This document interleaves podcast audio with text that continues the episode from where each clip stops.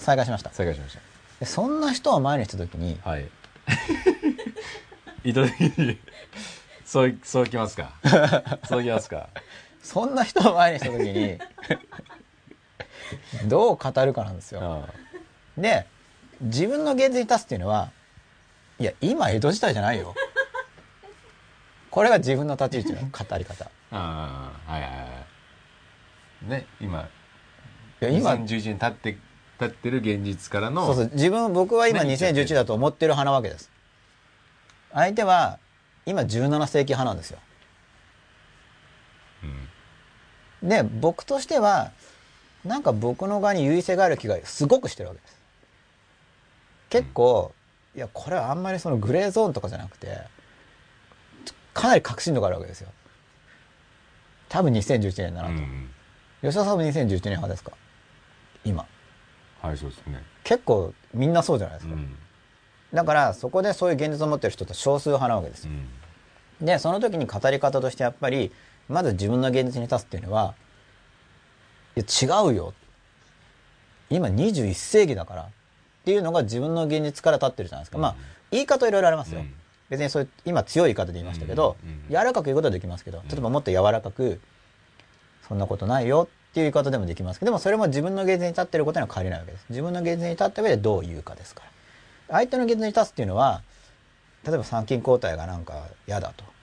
もうめんどくさいけど従うしかないっていう時にあやっぱ大変だよね。これが相手の現実に立ってるんですよ、うんでなんかただあんまりちょっと飛びしてもらないとその立ち位置が分かんないと。どうも現実が捉えにくいから参勤交代が嫌だっつってるけど彼は行列の中に立ってめんどくさいのか道端でひれ伏しているのか確認しないと分かんないですよこっちには。だから一応大変だよねって言った後で、ちょっと探らないと分かんないわけですよ。ところで何が大変なの、うん。そしたら「いやだって江戸まで行く時にすごいお金かかるから」って言ったら「あ殿様になってんのか」と。うん。だんだん分かるわけですよ。うん。初めなんかその参加してる方とか慣習かなって思ったら「殿様ですか」と相手の現実が見えてくるわけです。わかります？はい探らないと分かんないです。よ極端な例言ってますけどね。はい。逆に分かりにくいかもしれない。極端すぎて。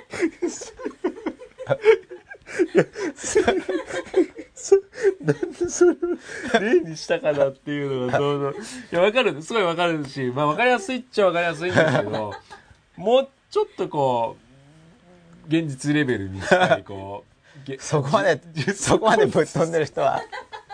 すごい違う問題が発生するみたいな。そこまでずれることあまりないだろう。そこの次元で合わせてる場合じゃないよね。まあそういう例が分かってると分かりやすいかな、ああなるほまあ、日常の場合にはほとんどはまあもっと微妙なズレですよ。どはいしかしずれてるわけですね。うん。でとりあえず自分の現実の方が自分としては分かりやすいから、まあ、自分の現実から語るってことがよくされるわけですけどだから特にあの意見が違う時とかあとどうも周りに対する認識が違うなっていうことはこれあの気をつけてると気づきやすくなるんですね。で、まあ、こういう話もこれ70夜にしてやってるわけですけど、まあ、現実がいろいろあるよねって話を非常に前にして。で今日の話とかも、まあ、例えば初めて聞いてもなんかそりゃそうだよみたいな話なんですよ。だけどやっぱそりゃそうだよっていう単なる知的理解と体験的にやってるってやっぱだいぶ違うんで、まあ、僕としてはですね、ここまでの積み重ねがあった段階で、これはだから分かれてるよって話よりもこうもう一歩踏み込んでるわけですから、対話するっていうことになってくると、じゃあ一人一人違う現実を持っているとして、じゃあどういうふうに対話していくのかと、現実違うのに、っていう時にお互いに自分の現実はこうだよっていうのを交換するアプローチもあるわけですよ、僕の現実はこう君の現実はどう、私の現実はこうですよ、っていうのもあるし。あとお互いに現実を押し付け合うっていう構図もあるわけですよ、いや自分の現実が正しい、お前間違ってる、修正しろっていうアプローチですよね。それも多々行われてますよね。そういうコミュニケーションのどんなコミュニケーションが行われてるかっていうのをあの見る一つの視点になるので、まあ、今週のテーマとしてはですねそういう視点から、えーコミュニケーションを見てほしいわけなんですけれども誰かと対話している時あるいは誰かが自分に話しかけてきている時に、その現実の扱いがどうなっているのかなと。で他にもあるんですよね、まあ、今絵消えちゃいましたけれども。この中立的第三者とか書いてありますけど、はい。要は自分の現実から語らないこともあるんですよね。うん。要するに自分の現実は置いといてう、ん。え中立的な現実はこうだろうと。つまり自分としては自信が持てない面もある、まあ、あくまで自分の現実の枠内なんですけど実際には。自分の現実の枠内の中でも例えばさっきの2011年とかではさすがにこれはうん単なる主観というよりは中立的なんじゃないかと。つまり2011年がいい年か悪い年かとかになったら主観かもしれないけど、うん。これは中立なんじゃないなと思ってそのあえてし自分の中で自分の現実の中で主観的な部分と中立的客観的な部分を仕分けを行って、うん。客観的中立的な観点から話そうってこともあるんですよ、うん。そういう現実に立って話すっうんていうこともありますよね、あとさらに第三者の現実に立って話すこともあるんですよ。うん。何々さんはこう言ってますとうん。でその中立的とか第三者の現実に立って話している人がいる時に、まあ、いろんな意図があるんですけどね、うん。まあ、それはその中立性とか第三者っていうのも結局その人の現実の中のものなので主観的な部分を出すよりは相手が同意してくれやすいだろうっていうこともあるし、まあ、大きくまあ主な2つあるんですけどそれが一つでもう一つは自分を隠したい。自分の現実を明かしたくないから、うん。その中立的とか第三者を持ち出すってことがあって、うん。まあ、それは防衛の一つにもなるわけですよね。で自分のことを言えない。うん。でこれぐらいの枠組みを持っているとそのコミュニケーションやってる時に相手がどういう立場に立っているかっていうのが見やすくなるんで向こうがこちらの現実に立とうとしてるのかな。相手の現実に立ってるのかな相手の現実に立ってるにしてもその自分自身の主観的な面主観的な現実部分を出してきているのかそれとも、まあ、中立性を出してきているのか。で中立性を出してきている時もこちら側をあの同意を引き出したいのか逆に向こうの主観的な部分を防衛したいからえ自分を出さないために第三者を出してきてるのかうん。とかそういう視点で見れるようになって、うん。現実を交換している時にそれが相手の自分の心理も相手の心理も見やすくなるんですよね。練習してるとだから自分自身が今自分の現実から話してるのか、うん。相手の現実に入ろうとしてるのかっていうのが自覚できるし初めのうちはだからあの意識的な選択って感じになるんですよ。あのズレをかん、まずズレを認知しないとそもそも始まらないんですけど、どうも現実がずれてると。でその時にまあ僕も練習したわけですけど考えるわけですね初めのうちは、まあ、今でも考える時はありますけどじゃあ相手の現実に入って話をしようかな。自分の側から話そうかな。って選ぶわけです。さっきの江戸時代の話みたいなう。ん。あ別にその入ろうと思ったら入れるんですよ。それはその中をだから分かろうとするから、でもあまりにも違う場合にはちょっと本当相手にインタビューしないと分かんないんで、聞いていくしかないですよね。でもそれは相手の現実に入っていこうとしてうんるわけです、うん。でそうだよねっていうのは別に自分の現実が一緒だよって言ってるんじゃなくて相手の現実だったらそうだよねっていう立ち位置で話していくんですよ、うん。相手の現実に入る場合には。だからある他者の現実の中に入って話をする時と別の他者の現実になって話をする時とでは矛盾する話が出てくることがあるわけですよね、うん。だって相手の現実が違うわけだから、うん。その立場で話していったらうん。変わっちゃうじゃないですか。うん。だから、まあ、そういうことも起こるわけなんで、うん。でもこの相手の現実に入るっていうのは僕は大事だと思ってるんですね、まあ、入ろうとする選択肢を持つということが。ここまででいいでしょうか。はい。でもなんかどうですか？こんなこと言われるとあそういえば今日の話はこういうのを意識して話してたんじゃないかっていう気します？します全然しないですか？後でこの話を聞いてから見直すと、あ確かにっていう。まあ一応僕はこれ念頭に置いて話してなたんでそういう感じになってる。まあそれがあんまり誘導的すぎてもちょっとリアルじゃないんで、どでこの話とあの先週のあどうしよう。これ先週の話と結びつけると若干複雑になるんですけど。どうですか？まあでもこの時間まで聞いてくれてる人だから。いきますか？うんいや。70夜ですし。はい。ここの話は吉田さん的には？いやわかりますよ。わかります？はい。よくわかります。なんかでできればぜひ今週ですね、この枠組みを練習する練習をしてみてください。1週間。来週まで。で先週の内輪の話も実は非常にあれ本当に重要な話なんですけど、でその内輪関係をどこに持つかっていう時にあとその初めの方の週で出てきた告白の話とかにもつながるんですけれども、まあ、う内輪の、まあ、実際なんか分かりやすいのかな？内輪ってありますよね。でどこから内輪にするかっていうので身近な他者に持ってくるのか自分の意識に持ってくるのかまあ、でも持ってない人は無意識の方に行っちゃいますけれどもなるべく意識的な見えるところに持ってきておく方があの、まあ、いいよっていうのが先週の話なんですけど、意識的なところかみ心の中で分かる。例えば書籍の著者とかっていうのは意識的に分かりますよね。そこで内輪を作ってるっていうのが、まあ、それが内輪だという自覚がなければ先週の話とかを聞いてあこれは内輪を作ってるんだなっていう自覚が生じればより内輪が分かるしあとは自己内対話でも内輪って作れるんですよね。自己内対話でも内輪っていうのが作れて。でこの内輪っていうのはだから現実共有ってことですよね。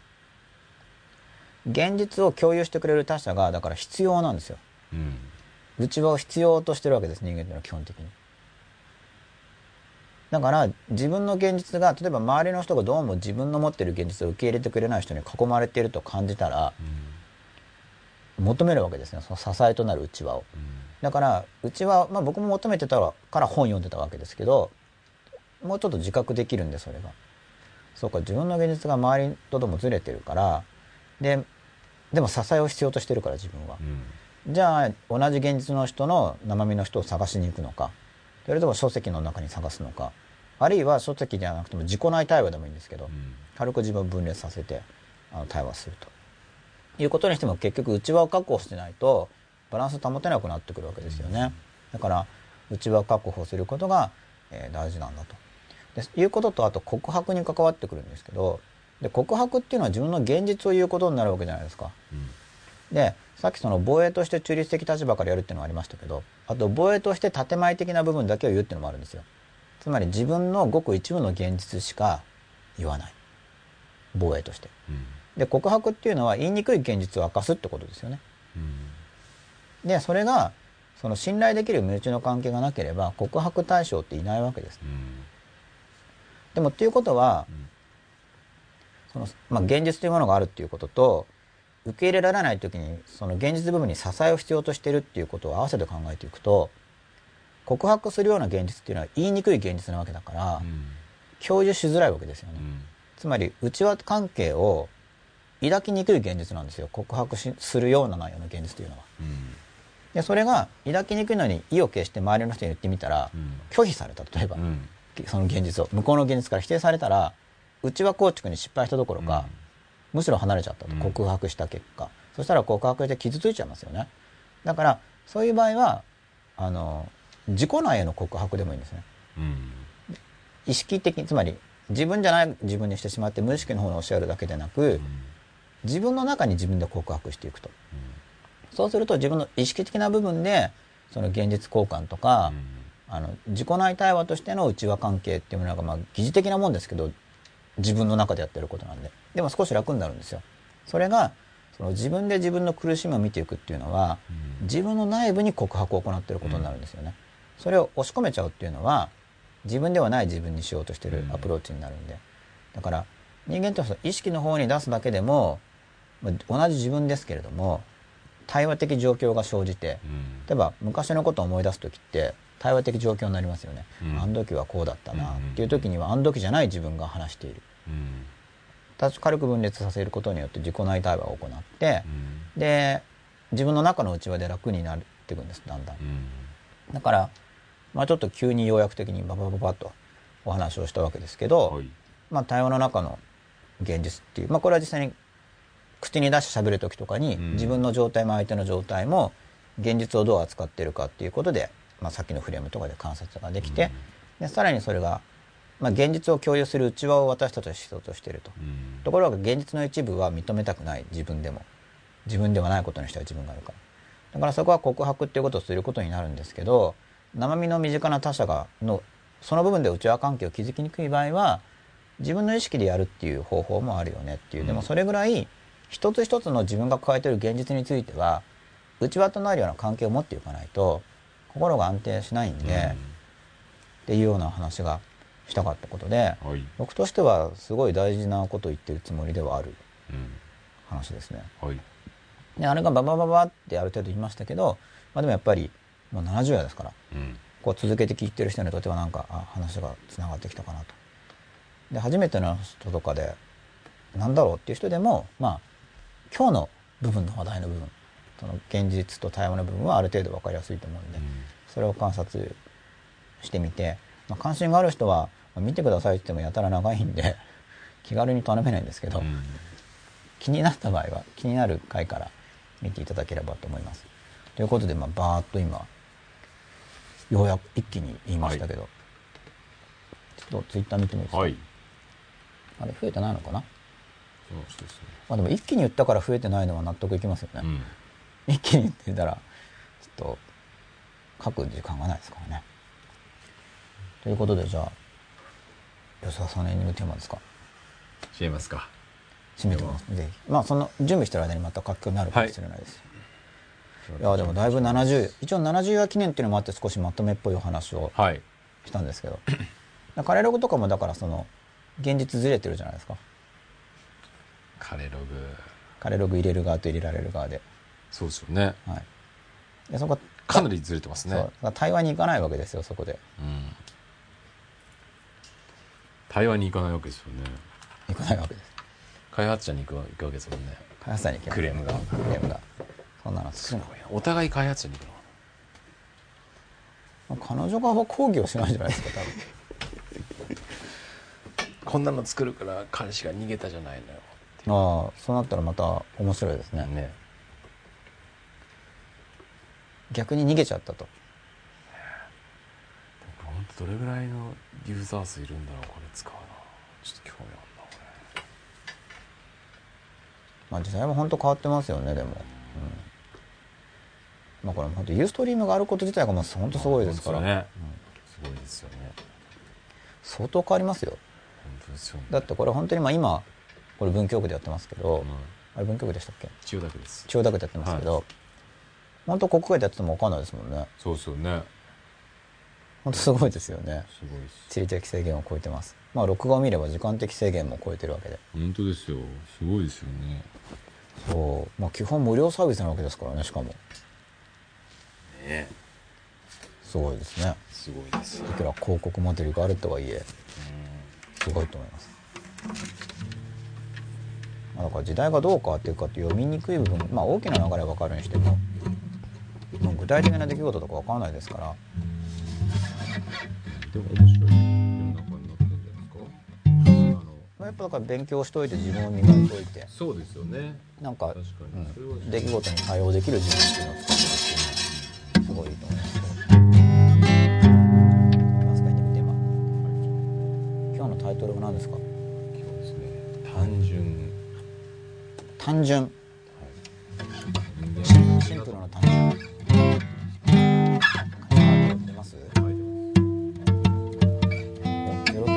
たあああああああああまああ。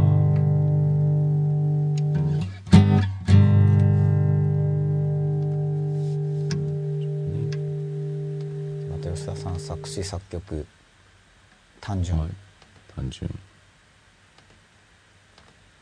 間違えた。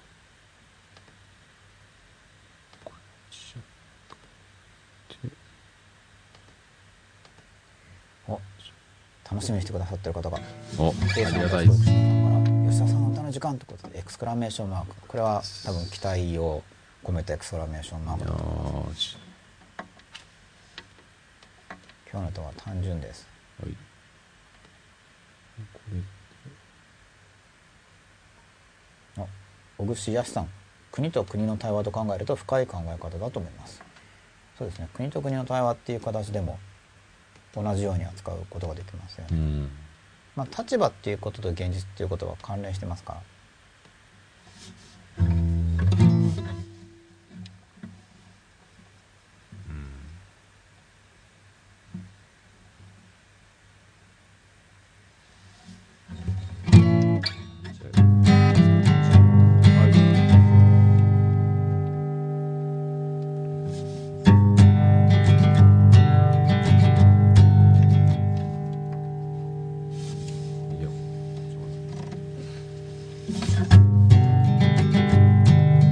自分の幸せを自分で追いかけたらいつの間にやら道に迷って一人になっちゃった。周りの幸せを本気で考えたらいつの間にやら僕の方まで嬉しくなりました。なるほどね。人間の心ってやつはなかなかね。複雑にできてるね。信じないと遠ざけても愛さないと閉じ込めても結局いつも誰かを気にして生きている。もっと素直に自分の優しさと向き合えばもっと上手に伝えられる思いだってあるはずさ。きっと誰もが溢れる優しさの行き先を見つけ出せずに今日も一人戦っている。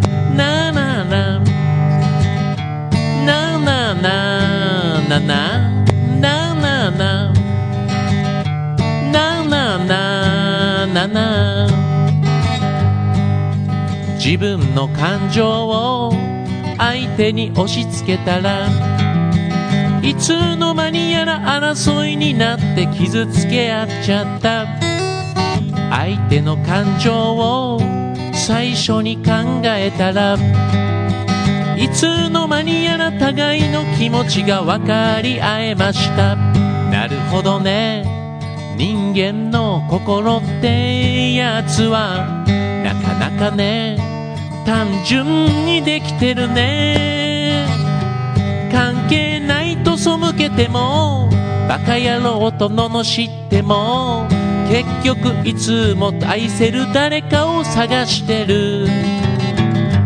もっと素直に自分の優しさと向き合えばもっと上手に伝えられる思いだってあるはずさ。きっと誰もが溢れる優しさの行き先を見つけ出せずに今日も一人戦っている。もっと素直に自分の優しさと向き合えばもっと上手に伝えられる思いだってあるはずさ。きっと誰もが溢れる優しさの行き先を見つけ出せずに今日も一人戦っている。ララララララララララララ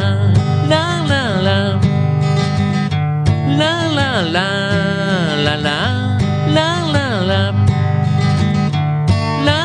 ラララ